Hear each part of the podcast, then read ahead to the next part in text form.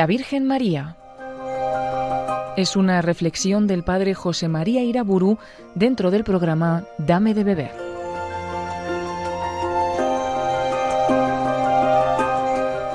En el nombre del Padre, del Hijo y del Espíritu Santo. Al Espíritu Santo precisamente le pido ayuda para hablar en esta conferencia de la Santísima Virgen María. Y a ella también le pido su intercesión. Hay una antífona en la liturgia latina que dice Dignare me laudare te, Virgo Sacrata, que se traduce Concédeme, Virgen María, poder alabarte. En el marco de estas conferencias sobre la espiritualidad cristiana, no intentaré, por supuesto, hacer la síntesis de un pequeño tratado de Mariología, más bien quiero hablar de el lugar que en la espiritualidad cristiana tiene la devoción a la Santa Madre de Cristo, Madre nuestra. No cabe duda que en la espiritualidad cristiana esta condición de María como Madre nuestra tiene una importancia decisiva. Por eso quiero partir de aquella escena conmovedora del Calvario, Jesús en el momento máximo de su vida, es decir, próximo a la muerte, estando en la cruz, dijo a su madre, Mujer, he ahí a tu hijo. Y luego dijo al discípulo, He ahí a tu madre. Juan 19. Las palabras exactas que el evangelista nos refiere llaman a la Virgen María la Madre, y a Juan el discípulo. Emplean pues artículos determinados que expresan a María y a Juan como representantes de una realidad trascendente y misteriosa. María es la nueva Eva, la madre de todos los vivientes. Y Juan, el discípulo en el Calvario, está representando a todos los discípulos de Jesús, a todos los que viven la vida divina en Cristo. Y el evangelista Juan sigue relatando la escena y nos dice que desde aquella hora el discípulo la recibió en su casa. Si tradujéramos literalmente el texto griego, tendríamos que decir que el discípulo la acogió entre los bienes propios. Por tanto, la Santísima Virgen María, la Virgen Madre, pertenece a los bienes de gracia propios de todo discípulo de Jesucristo. El Concilio Vaticano II afirma que María es nuestra Madre en el orden de la gracia, Lumen Gentium 61.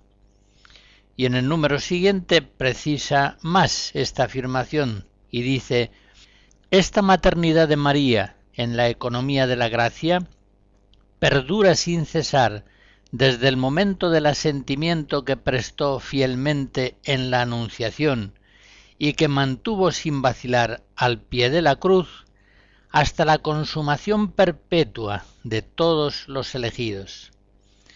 Pues asunta a los cielos no ha dejado esta misión salvadora, sino que con su múltiple intercesión continúa obteniéndonos los dones de la salvación eterna. Con su amor materno cuida de los hermanos de su Hijo, que todavía peregrinan y se hallan en peligros y ansiedad hasta que sean conducidos a la patria bienaventurada. Esta ha sido siempre la maravillosa doctrina de la Iglesia cuando habla de la Virgen María, la Madre de Cristo, la Madre nuestra. Es Madre nuestra ya en la Encarnación. Escuchen este texto precioso de San Pío X en la encíclica Ad Diem Illum del año 1904. En ella nos dice que en el casto seno de la Virgen, donde tomó Jesús carne mortal, adquirió también un cuerpo espiritual, formado por todos aquellos que debían creer en él. Y se puede decir que teniendo a Jesús en su seno, María llevaba en él también a todos aquellos para quienes la vida del Salvador encerraba la vida.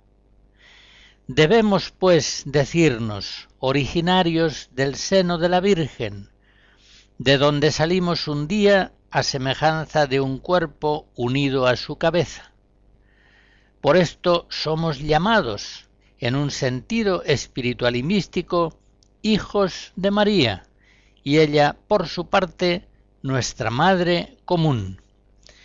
Y en este texto cita el Papa una frase de San Agustín, en la que dice, María es madre espiritual, sí, pero madre realmente de los miembros de Cristo, que somos nosotros.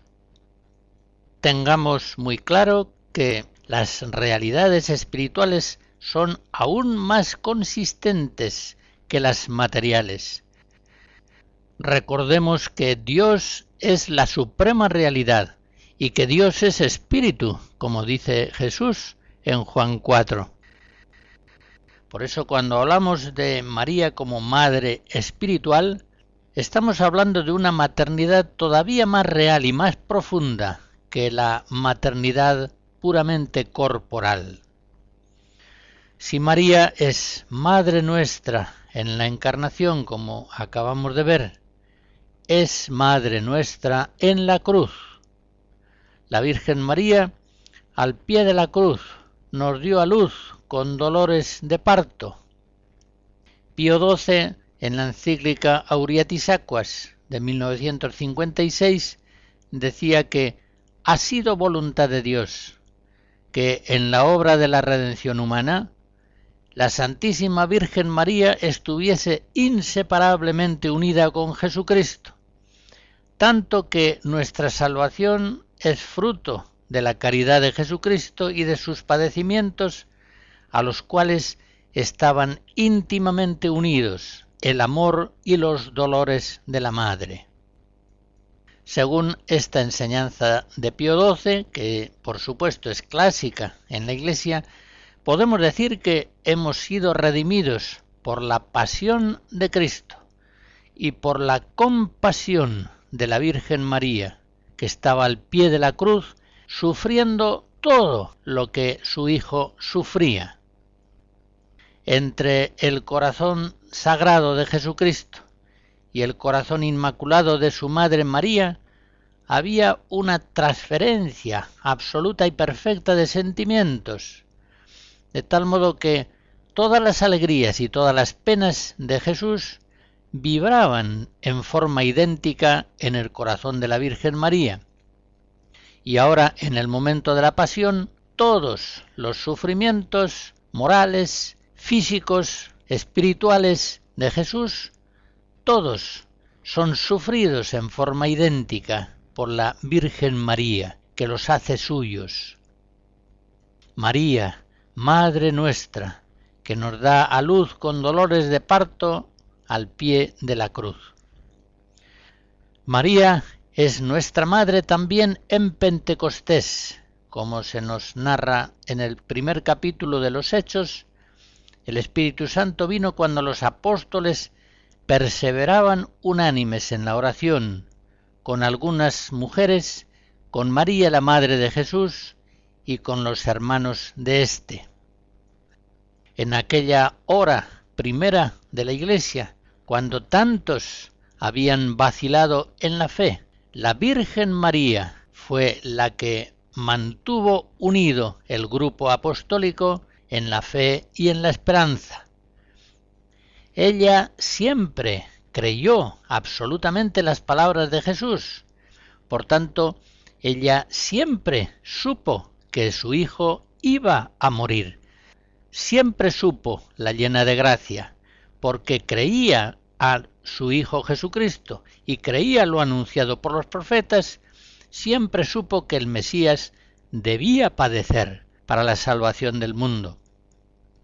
Siempre supo que su Hijo era el verdadero Cordero de Dios, que, al precio de su sangre, iba a quitar con el sacrificio de su vida el pecado del mundo.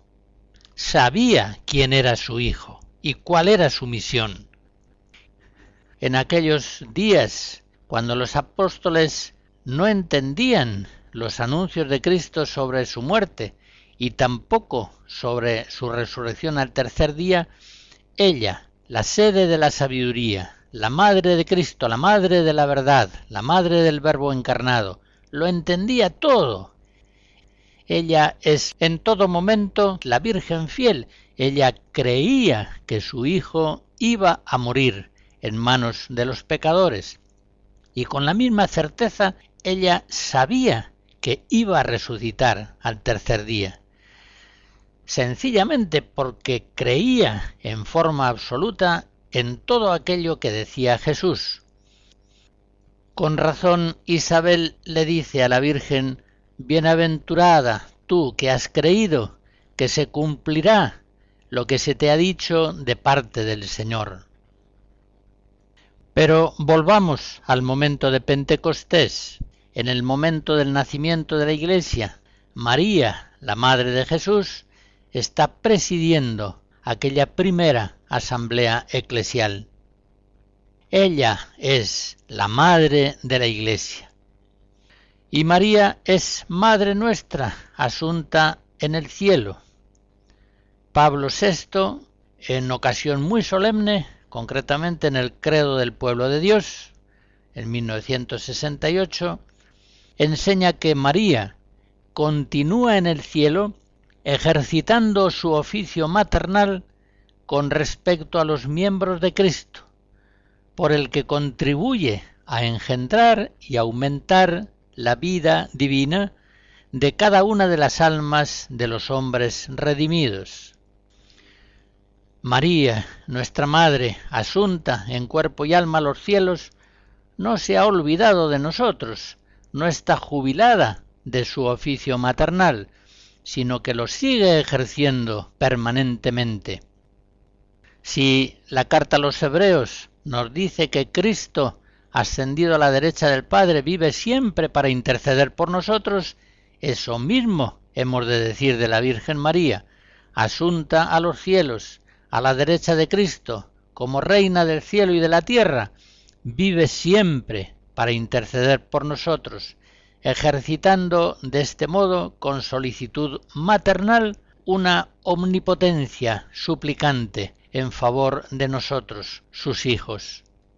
Ella ruega siempre por nosotros, ruega por nosotros pecadores, ahora y en la hora de nuestra muerte. María, pues, Madre nuestra, ya en la encarnación del Verbo, Madre nuestra al pie de la cruz, Madre nuestra en Pentecostés, Madre nuestra ascendida al cielo, ya desde antiguo recibía de los padres con toda razón el nombre de Nueva Eva, pues ella, como la primera y mucho mejor que la primera Eva, ella es la madre de todos los vivientes. Génesis 3. Muchas veces encontramos en la tradición de la Iglesia aquella afirmación en la que se dice que no es posible tener a Dios por Padre sin tener a María por Madre. Grande fue, al finalizar la tercera etapa del Concilio Vaticano II, grande fue el gozo del pueblo cristiano cuando Pablo VI solemnemente proclamó a María como Madre de la Iglesia, es decir, Madre de todo el pueblo de Dios, tanto de los fieles como de los pastores.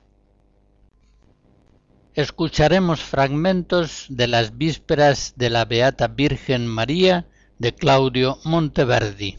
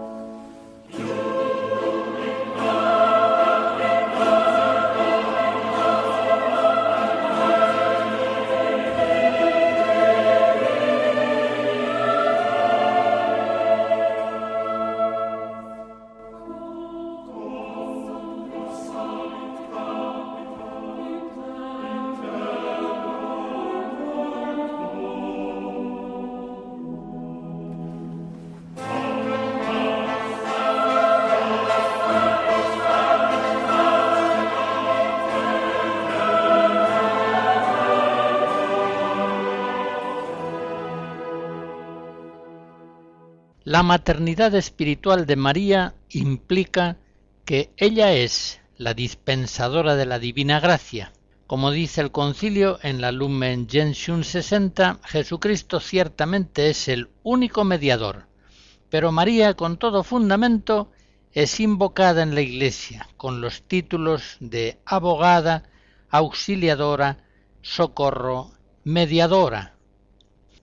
Y sigue diciendo el concilio, la mediación única del Redentor no excluye, sino que suscita en las criaturas diversas clases de cooperación participada de la única fuente. La Iglesia, pues, no duda en confesar esta función subordinada de María, la experimenta continuamente y la recomienda a la piedad de los fieles, para que, apoyados en esta protección maternal, se unan con mayor intimidad al mediador y salvador. Lumen Gentium 62. Esta doctrina tiene también una tradición larga en la Iglesia. Me van a permitir que lea unos cuantos documentos sumamente elocuentes al respecto. Todos ellos ven a María como Madre de la Divina Gracia, como administradora, como dispensadora de las gracias de su Hijo Jesucristo. Ya en el año 1748, en la bula Gloriose Domine, el Papa Benedicto XIV dice que la Virgen es como un río celestial por el que descienden las corrientes de todos los dones de las gracias a los corazones de los mortales.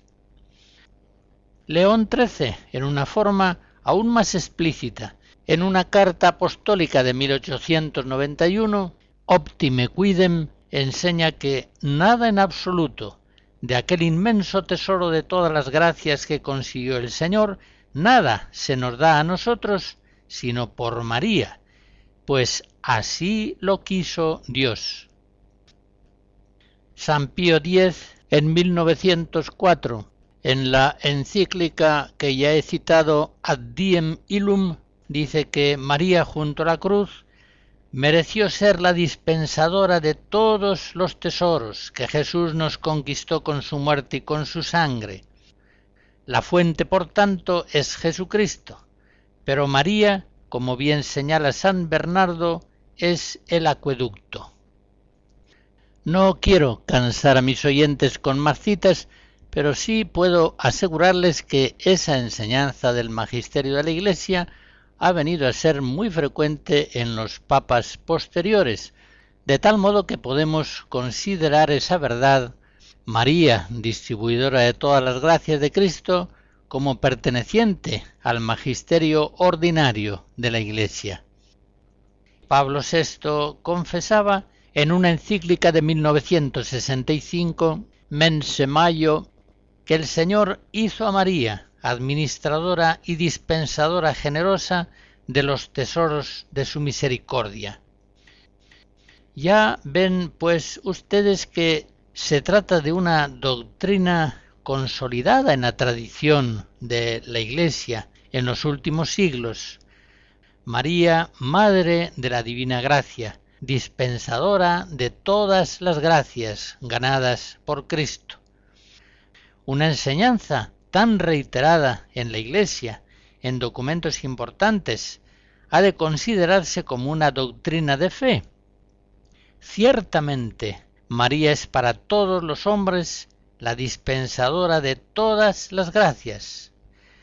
Juan Pablo II, en la Redemptoris Mater, comentando la intercesión de María en las bodas de Caná, destaca la solicitud de María por los hombres, el ir a su encuentro en toda la gama de sus necesidades, como lo hizo en Caná de Galilea, cuando dijo no tienen vino. Se da una mediación, dice el Papa. María se pone entre su Hijo y los hombres en la realidad de sus privaciones, indigencias y sufrimientos. Se pone en medio, o sea, hace de mediadora, no como una persona extraña, sino en su papel de madre, consciente de que como tal puede más bien tiene derecho de hacer presente al Hijo las necesidades de los hombres. Su mediación, por lo tanto, tiene un carácter de intercesión. María intercede por los hombres. Hasta aquí el texto de la Redemptoris Mater. La historia de veinte siglos de la oración cristiana, tanto en Oriente como en Occidente, nos enseña que ya desde lo más antiguo hubo una conciencia de que la Virgen María era la intercesora suprema, la medianera continua de todas las gracias.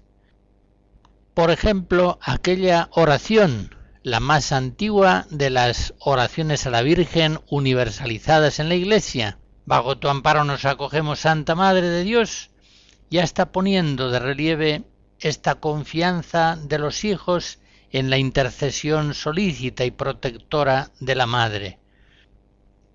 Con unas y otras oraciones, todas las generaciones cristianas han dicho una y otra vez, Santa María, Madre de Dios, ruega por nosotros.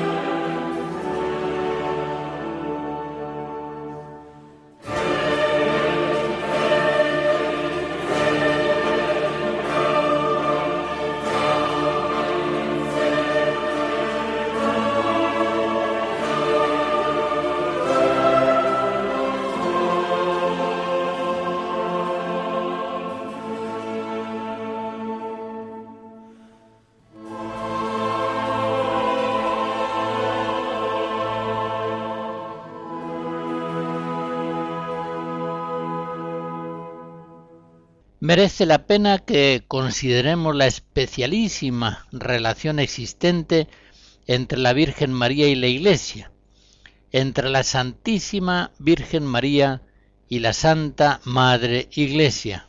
El Concilio Vaticano II, en la Lumen Gentium 63, afirma que la Virgen Santísima está íntimamente unida con la Iglesia como ya enseñó San Ambrosio, la Madre de Dios es tipo de la Iglesia, en el orden de la fe, de la caridad y de la unión perfecta con Cristo.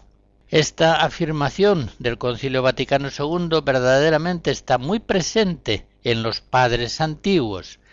María es la nueva Eva, la madre de todos los vivientes, pero también la Santa Madre Iglesia por la fecundidad de su esposo Jesucristo, viene a hacerse madre de todos los vivientes en el orden de la gracia. María es al mismo tiempo virgen y madre, y también la Iglesia es madre y es virgen.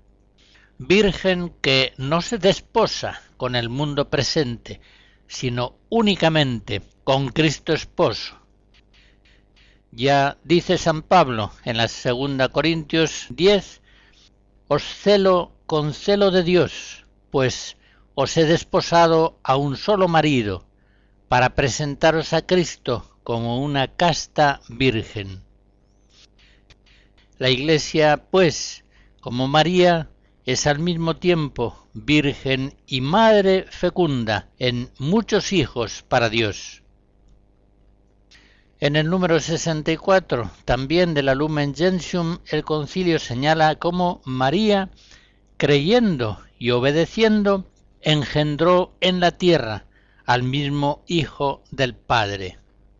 Y efectivamente, así es como la Iglesia engendra a Cristo en la humanidad, creyendo en Él y obedeciendo sus mandatos y sus misiones. Y en ese mismo lugar el concilio enseña que la Iglesia se hace también madre de los hombres mediante la palabra de Dios, aceptada con fidelidad. Y así es como María concibió a Jesús, aceptando en sí misma, incondicionalmente, sin resistencia alguna, la palabra eterna divina que el Padre obra en ella por el Espíritu Santo.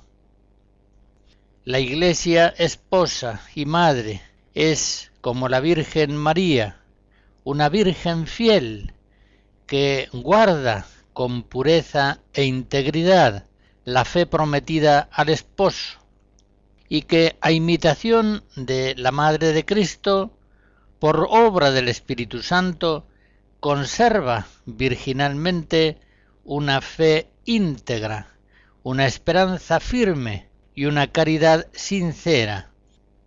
Así lo afirmaba Juan Pablo II en la Redemptoris Mater. María, por otra parte, no es sólo tipo de la Iglesia, es también prototipo de cada cristiano. Todos, efectivamente, estamos llamados a engendrar a Jesús en nuestras vidas. Todos hemos de venir a ser madres de Cristo, como el mismo Señor nuestro Jesucristo lo enseña.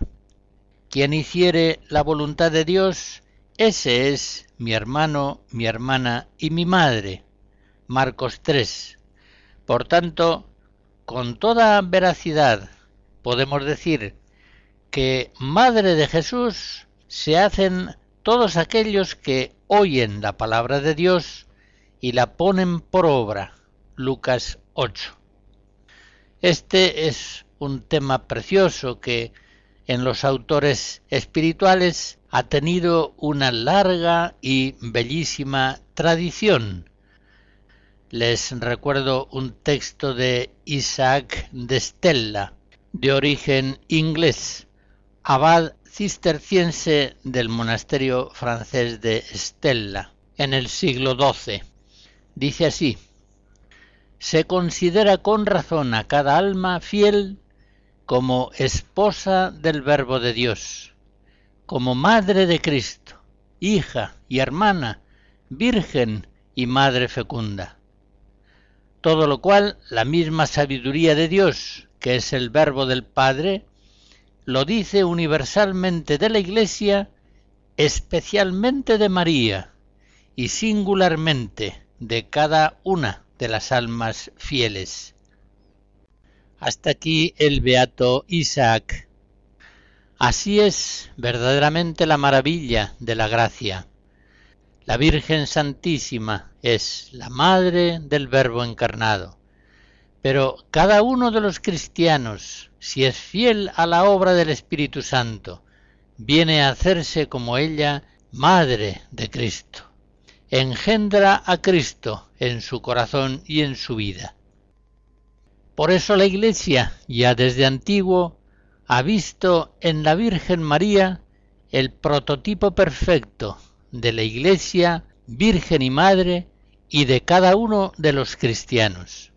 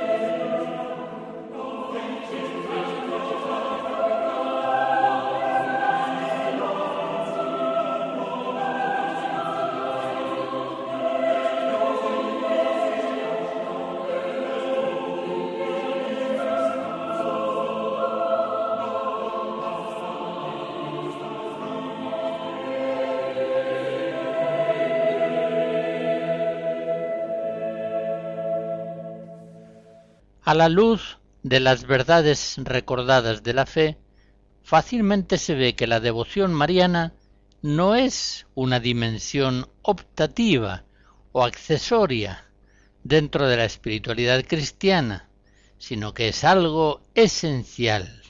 De tal modo quiso Dios que la Virgen María estuviera unida a la generación del Verbo encarnado y al desarrollo de toda su misión redentora, que ya no es posible a los cristianos amar a Jesucristo sin tener un amor inmenso hacia su Santa Madre, que Él nos entregó como Madre nuestra propia. Me fijaré pues ahora en algunos de los rasgos fundamentales de la devoción cristiana a la Virgen María. En primer lugar, el amor a la Virgen María es evidentemente el rasgo fundamental de tal devoción. ¿Cuál habrá de ser el amor de los cristianos a María, la Madre del Redentor, la Madre nuestra? Como ustedes saben, algunos hay que temen en este punto caer en ciertos excesos. Pueden darse sin duda excesos devocionales. Imagínense un sacerdote que celebrase la misa de la Virgen todos los días del año. Pero en un sentido más profundo puede decirse que en la devoción a la Virgen María no puede haber exceso, porque la devoción a la Virgen María es amor a ella y nunca le amaremos suficientemente. En la devoción, en el amor a la Virgen María, hemos de tener, como en todo, a Jesucristo como modelo definitivo. En él hallamos la norma exacta. Tratemos, pues, de amar a María como Cristo la amó, como Cristo la ama. Esa es la clave de una verdadera devoción a la Virgen María. Nosotros los cristianos estamos llamados a participar de todo lo que está en el corazón de Cristo. Recordemos aquello de San Pablo en Filipenses 2, tened los mismos sentimientos que tuvo Cristo Jesús. Por tanto, hemos de hacer nuestro el amor de Cristo al Padre, su obediencia, su amor a los hombres, su oración, su alegría, sus trabajos, su cruz, todo. Pues bien, igualmente hemos de hacer nuestro el amor de Cristo a su Madre, María, que es nuestra Madre. Ese es el verdadero límite de nuestro amor a la Virgen, que no debemos sobrepasar. Ya se entiende, por tanto, que no hay peligro alguno de exceso en nuestro amor a la Virgen. Nunca le amaremos más que lo que le ama Jesucristo. Como antes decía, puede haber manifestaciones devocionales hacia la Virgen María que sean inconvenientes, que sean excesivas. Pero tal peligro viene a ser superado fácilmente por los cristianos cuando en la piedad mariana se atienen a la norma universal de la liturgia y a aquellas devociones populares aconsejadas por la Iglesia y consagradas por la tradición católica.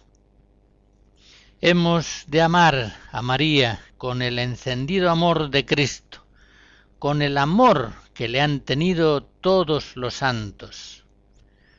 Algo de ese amor inmenso se expresa, por ejemplo, en esta oración de Santa Catalina de Siena. Oh María, María, templo de la Trinidad, oh María, portadora del fuego, María, que ofreces misericordia, que germinas el fruto, que redimes el género humano, porque sufriendo la carne tuya en el Verbo, fue nuevamente redimido el mundo. Oh María, tierra fértil, tú eres la nueva planta de la que recibimos la fragante flor del Verbo, el unigénito Hijo de Dios, pues en ti tierra fértil, fue sembrado ese verbo. Tú eres la tierra y tú eres la planta. Oh María, carro de fuego, tú llevaste el fuego escondido y velado bajo el polvo de tu humanidad. Oh María, vaso de humildad, en el que está y arde la luz del verdadero conocimiento con que te elevaste sobre ti misma, y por eso agradaste al Padre Eterno, y te raptó y llevó así, amándote con singular amor. Oh María, dulcísimo amor mío, en ti está escrito el verbo del que recibimos la doctrina de la vida. Oh María, bendita tú entre las mujeres por los siglos de los siglos.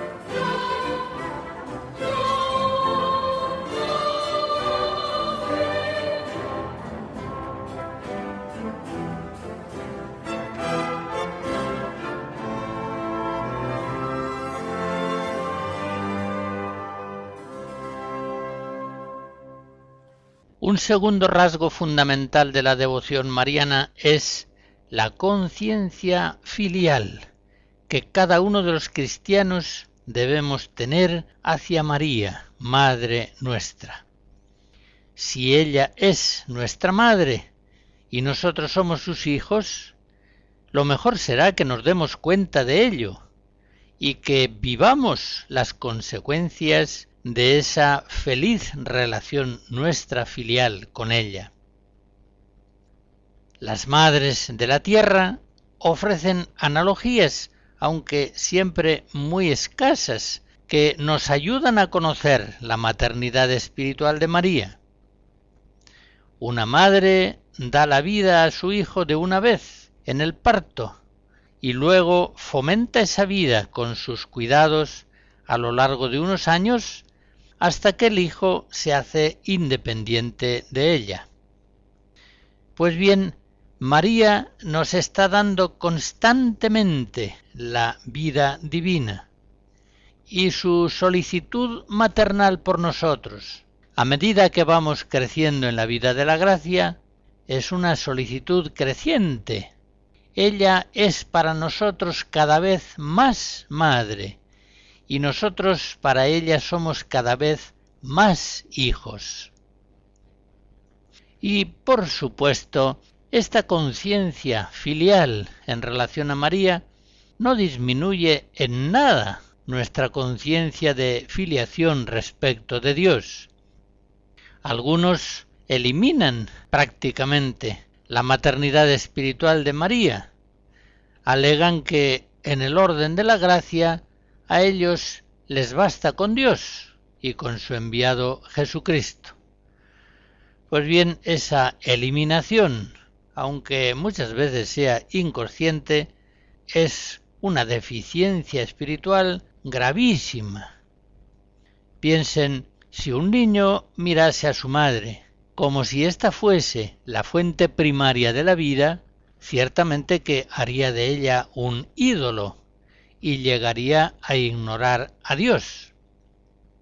Pero si un niño, afirmando que la vida viene de Dios, prescindiera de su madre, con toda seguridad se moriría, o al menos no se desarrollaría convenientemente. Pues bien, Dios ha querido que María fuera para nosotros la Madre de la Divina Gracia.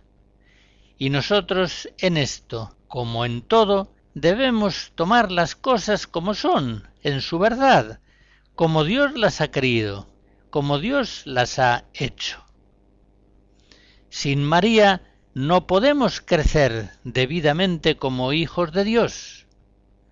La misma Virgen Madre que crió y que educó a Jesús debe criarnos y educarnos a nosotros, que somos miembros del cuerpo de su Hijo.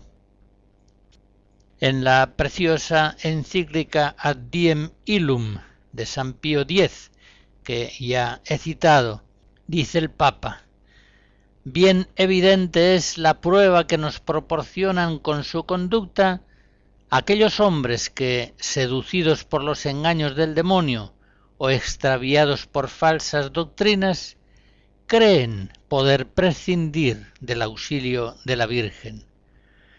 Desgraciados aquellos que abandonan a María bajo pretexto de rendir honor a Jesucristo. Se comprende perfectamente que en los cristianos que no tienen devoción a la Virgen haya tantos temores y ansiedades interminables, pues en realidad vienen a ser como hijos que se sienten sin madre. Por el contrario, aquel cristiano que se hace como niño y se toma de la mano de su madre la Virgen, vive siempre confiado en su solicitud maternal. La más antigua oración conocida a María, al menos de las oraciones a María que se universalizaron en la Iglesia, expresa ya esa confianza filial ilimitada. Bajo tu amparo nos acogemos, Santa Madre de Dios, Virgen gloriosa y bendita. Recuerden también aquella llamada oración de San Bernardo, que propiamente está sólo inspirada en sus escritos y que ha recibido formas distintas con esa oración hemos repetido una y otra vez. Acuérdate, oh piadosísima Virgen María, que jamás se ha oído decir que ninguno que haya acudido a tu protección haya sido abandonado de ti. Animado por esta confianza, a ti también acudo, yo pecador, que lloro delante de ti. No quieras, oh Madre del Verbo Eterno, despreciar mis súplicas, antes bien escúchalas favorablemente y haz lo que te suplico. Esa confianza ilimitada que los cristianos debemos tener hacia la Virgen Madre ha inspirado a lo largo de la historia de la Iglesia muchas y preciosas oraciones, leyendas, anécdotas en las vidas de los santos. Pero sobre este tema de la confianza filial en María Madre, una de las más bellas páginas ciertamente la encontramos en los diálogos que se produjeron entre la Virgen de Guadalupe y el indio mexicano San Juan Diego. Concretamente, en la cuarta de las apariciones, el 12 de diciembre de 1531, San Juan Diego, preocupado por la grave enfermedad de su tío, comienza diciéndole a la Virgen, Niña mía, la más pequeña de mis hijas, señora, ojalá estés contenta. ¿Cómo has amanecido? ¿Estás bien de salud, señora y niña mía? Y enseguida le cuenta su pena, su preocupación por la enfermedad de su tío. Y sigue el relato diciendo, Después de oír la plática de Juan Diego, respondió la piadosísima Virgen, Oye y ten entendido hijo mío el más pequeño, que es nada lo que te asusta y aflige. No se turbe tu corazón, no temas esa enfermedad, ni otra alguna enfermedad y angustia. ¿No estoy yo aquí, que soy tu madre? ¿No estás tú bajo mi sombra? ¿No soy yo tu salud? ¿No estás por ventura en mi regazo? ¿Qué más has menester? No te apene, pues, ni inquiete otra cosa. No te aflija la enfermedad de tu tío, que no morirá ahora de ella. Cuando Juan Diego oyó estas palabras de la Señora del Cielo, se consoló mucho y quedó contento. Hasta aquí el relato de las apariciones de la Virgen. Repito algunas de las conmovedoras palabras de la Virgen María. Hijo mío el más pequeño, no se turbe tu corazón, no temas nada. No estoy yo aquí que soy tu madre. ¿No estás por ventura en mi regazo? Con esas palabras de la Virgen María a San Juan Diego se está expresando la verdadera relación que la Virgen María tiene con cada uno de los cristianos. Ella es nuestra Madre bondadosa y solícita, que cuida siempre de nosotros, que siempre intercede por nosotros. Y nosotros somos sus hijos, que, alejando de nuestros corazones toda ansiedad, debemos abandonarnos confiadamente en el amor maternal que la Virgen María tiene por nosotros, sus hijos, los discípulos de su Hijo.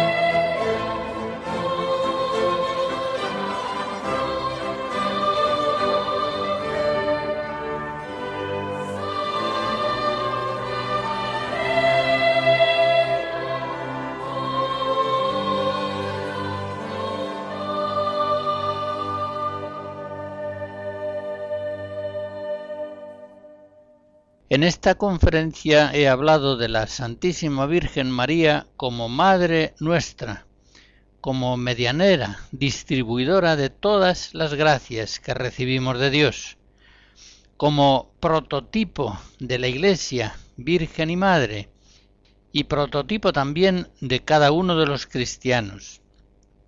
He hablado también de la devoción a la Virgen María, en primer lugar, del amor que le debemos, y en segundo lugar de la conciencia filial que hacia ella debemos vivir, pues nuestro Señor Jesucristo quiso que recibiéramos a su propia madre como madre nuestra espiritual. Quiero terminar con aquella oración que en 1851 indulgenció el beato Pío IX.